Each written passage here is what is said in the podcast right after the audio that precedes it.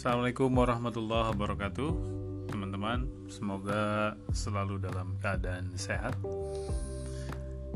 Saya akan melanjutkan materi perkuliahan kita untuk mata kuliah manajemen strategi. Kalian tentunya sudah membaca slide tentang slide terakhir ya Tentang tujuan jangka panjang dan pilihan strategi. Pada kesempatan kali ini saya akan membahas sedikit tentang tujuan jangka panjang. E, tujuan jangka panjang berbeda dengan visi. Kalau di awal kita sudah belajar tentang visi, visi itu tentang mau jadi apa kita di masa yang akan datang. Kalau tujuan jangka panjang adalah sesuatu yang ingin, ingin kita capai dalam kurun waktu tertentu.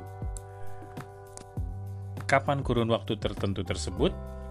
Biasanya tujuan jangka panjang itu eh, kurun waktunya lebih dari satu tahun. Berbeda dengan visi yang mungkin bisa 5 sampai 10 tahun atau mungkin 20 tahun. Kalau tujuan jangka panjang biasanya lebih dari satu tahun, umumnya di bawah tiga tahun, 1 sampai 3 tahun.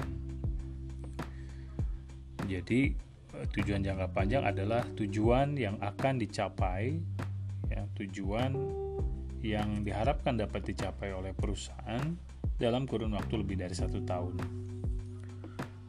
Pertanyaannya, setelah kita punya visi, untuk apa kita punya tujuan jangka panjang? Visi itu kurun waktunya 5, 10, mungkin 20 tahun. Jadi perlu ada target-target yang lebih pendek untuk mengurai visi yang jangka waktunya panjang.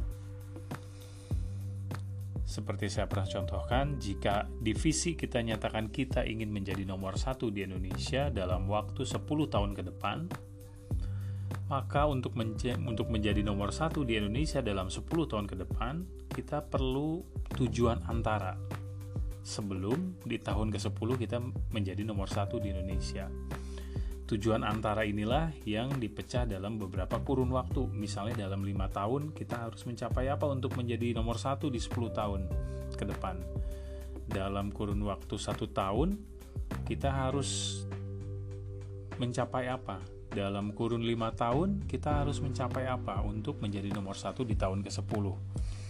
Itulah fungsi dari tujuan jangka panjang yaitu menetapkan tujuan antara sebelum kita mencapai atau dalam rangka kita mencapai visi kita. Karena kalau tanpa tujuan antara, kita tidak tahu, kita tidak dapat mengevaluasi bagaimana progres perusahaan dalam pencapaian visinya. Nah, tujuan jangka panjang ini bentuknya apa? Yang pasti tujuan jangka panjang harus bisa terukur. Sifatnya kuantitatif. Ya. Jadi harus bisa diukur. E, kalau bis kalau bisa ya harus berbentuk angka. Kemudian juga e, kenapa kuantitatif dan terukur supaya pencapaiannya lebih mudah diukur. Contohnya apa? Biasanya kalau ukuran tujuan jangka panjang kuantitatif itu misalnya eh, laba misalnya. Tujuan laba. Laba itu adalah kuantitatif bisa diukur. Ya misalnya dalam tahun dalam tiga tahun ini pertumbuhan laba harus berapa? Misalnya harus 15 atau 20 persen. Nah ini kan apa namanya kuantitatif terukur ya jadi hindari menentukan tujuan jangka panjang yang tidak terukur atau kualitatif lawannya dari kuantitatif. Seperti apa misalnya eh, menjadikan pelanggan kita sejahtera misalnya? Nah, sejahtera ini ukurannya apa? Kan susah juga. Ya contohnya gitu. Atau menciptakan kepuasan pelanggan. Nah kepuasan pelanggan juga kuantita kualitatif tidak tidak terukur kan relatif ya jadi sebaiknya tujuan jangka panjang harus terukur. Kemudian tujuan jangka panjang juga harus realistis. Realistis artinya bisa dicapai ya, eh, apa memungkinkan untuk dicapai.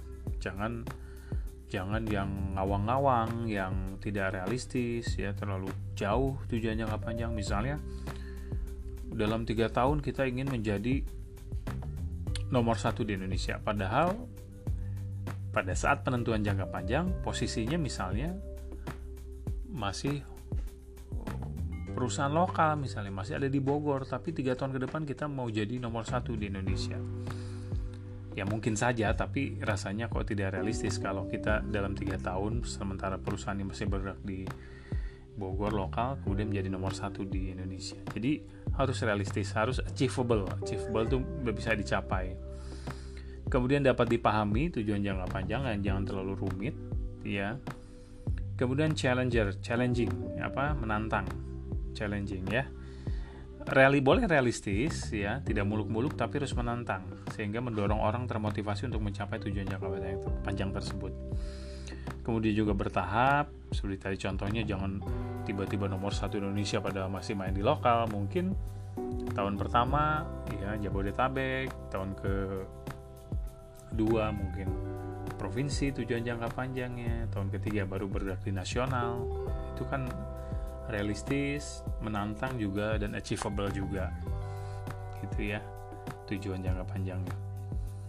Kemudian juga eh, sejalan dengan unit-unit organisasi harus terintegrasi dengan unit-unit ya tujuan-tujuan yang ada di organisasi tersebut.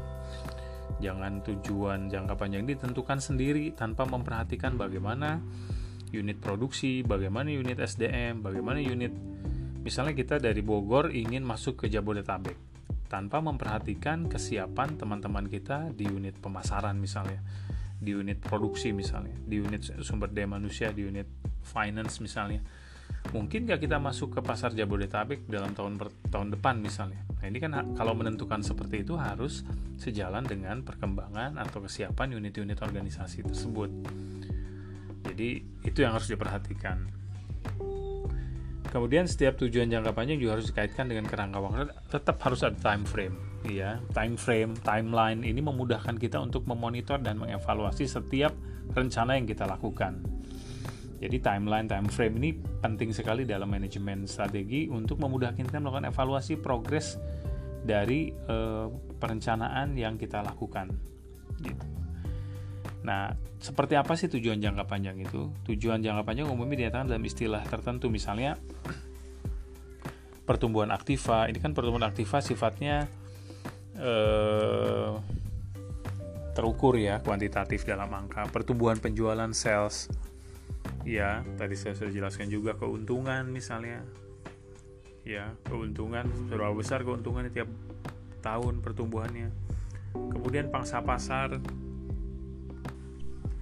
apakah pangsa pasarnya berkembang atau tumbuh? Nah ini kan bisa diukur semua.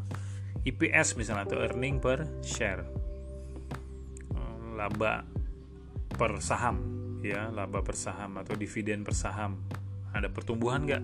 Kalau bertumbuh berarti kan ya ini ukurannya. Jadi kita menentukan EPS kita mau berapa pangsa pasar kita mau berapa tujuan kita atau tanggung jawab sosial. Tanggung jawab sosial juga bisa kita jadikan sebagai hakikat tujuan jangka panjang. Bisa memberikan kontribusi yang lebih besar kepada Indonesia misalnya begitu ya. Nah itu uh, tujuan jangka panjang. Nah di slide berikutnya kalau anda lihat ini ada kerangka ada uh, framework kerangka kerja. Uh, bagaimana sebenarnya hakikat jangka panjang ini dilaksanakan dalam perusahaan? Ya hakikat atau tujuan jangka panjang ini kita pecah, kita breakdown dalam tiga tahap dalam organisasi, tiga tingkatan dalam organisasi. Jadi kalau di organisasi di perusahaan itu ada tiga tingkat.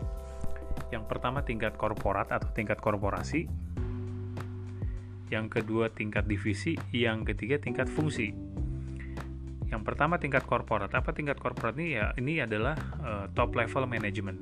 Jadi manajemen puncak ya mungkin levelnya direksi ya board of director dewan direksi atau komisaris atau mungkin level GM masih level korporat. Tergantung jenis perusahaannya ya.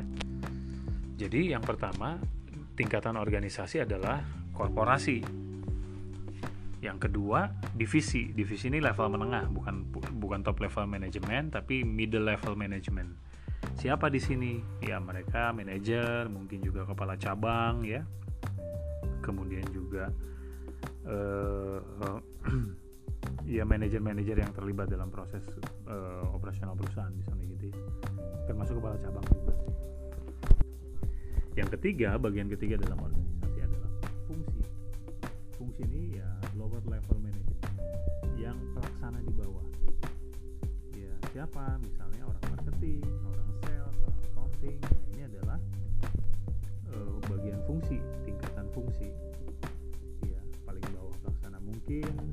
supervisor termasuk fungsi.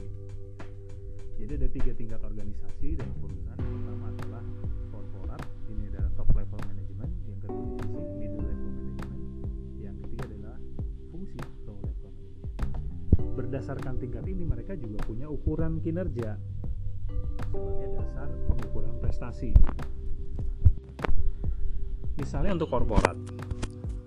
Korporat ini kan uh, top level management tadi ya seperti direksi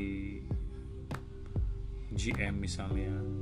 Ya mereka yang ada di level korporat ini kerjanya 75% berdasarkan tujuan jangka panjang. Itu kenapa disebut pimpinan itu harus visioner karena tujuan mereka bukan bagaimana hari ini bisa jualan bagaimana perusahaan eh, bulan ini bisa untung sekian tapi untuk level manage uh, untuk top level manager manajemen seperti direksi GM dan sebagainya 75% pekerjaan mereka berdasarkan tujuan jangka panjang. Mereka harus berpikir bagaimana tahun depan perusahaan bisa lebih bagus. Bagaimana tiga tahun ke depan perusahaan harus lebih berkembang. Bagaimana labanya bisa meningkat dalam tiga tahun ke depan. Bagaimana pertumbuhan penjualan bisa berkembang dalam tiga tahun ke depan. Nah itu tingkat korporat. Jadi mereka bekerja dasarnya adalah tujuan jangka panjang. Iya itu 25 persennya baru berdasarkan tujuan tahunan. Yang tujuan tahunan cuma tujuh eh, cuma apa? Cuma 25 persen yang tujuan per tahun. Tapi mereka harus visioner berpikir gimana tiga tahun yang ke depan. Bayangkan bandingkan dengan yang paling bawah tadi korporat paling tinggi yang paling bawah fungsi. Mereka ini 25% berdasarkan tujuan jangka panjang tapi 70% berdasarkan tujuan tahunan. Kalau Anda di level marketing target Anda kan gimana tahun ini targetnya nyampe. Orientasi kerja Anda kalau Anda di bagian marketing, Anda tujuannya tahunan gimana tahun ini penjualan Anda lebih banyak dibanding tahun lalu supaya prestasinya bagus, supaya bonusnya juga besar. Itu kalau level fungsi. Atau mungkin untuk level sales bisa bukan tahunan lagi tapi bulanan. Gimana bulan ini bisa nyampe target? Gimana penjualan bulan ini bisa lebih banyak dibanding bulan lalu? Gimana targetnya bisa sampai sampai? Itu kan tujuan jangka pendek kalau sales marketing di bawah gitu ya yang level fungsional. Jadi 75% untuk fungsional pekerjaannya berorientasi pada tujuan tahunan tujuan jangka pendek. Kalau yang fungsi tujuan jangka pendek kalau yang tujuan jangka panjangnya cuma 25% berbeda sama korporat tadi mereka 70% berpikir gimana tahun depan, dua tahun ke depan, tiga tahun ke depan perusahaan terus berkembang, beda sama fungsional. Nah kalau divisi gimana? Kalau divisi ini eh, mereka hanya 50% 50% kepala, kepala cabang ya manajer 50% berdasarkan tujuan jangka panjang 50% berdasarkan tujuan tahunan mereka harus berpikir apa yang harus dicapai dalam tahunan setiap tahunnya tapi mereka harus berpikir gimana tujuan jangka panjang 2 tahun 3 tahun ke depan unit yang mereka uh, pekerjakan atau unit yang mereka pimpin bisa berkembang dan terus tumbuh jadi itulah pembahasan di tingkat organisasi, korporat, divisi, dan fungsi terkait dengan orientasi kerja mereka, apakah tujuan jangka panjang atau tujuan jangka pendek. Nah, terus gimana kalau perusahaan nggak punya tujuan? Dalam bekerjanya atau manajer atau pimpinan nggak punya tujuan ya kebayang anda kerja nggak punya tujuan. Seperti anda jalan nggak punya tujuan ya nggak tahu arahnya ke mana. Nah ini yang disebut dengan mengelola berdasarkan ekstrapolasi. Dia hanya memperbaiki yang rusak aja ini nggak boleh tanpa tujuan. Jadi manajemen itu ya harus ada tujuan. Ya biasanya mengelola tanpa tujuan uh, manajemen tanpa apa namanya manajemen yang mengelola tanpa tujuan ya itu hanya memperbaiki yang rusak. Atau penyelesaian kalau ada krisis.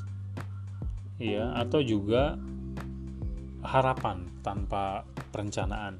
Nah, ini yang dihindari dalam manajemen strategi. Intinya, perusahaan harus memiliki tujuan jangka panjang sebagai apa alat untuk mengevaluasi progres perencanaan yang sudah ditetapkan di awal.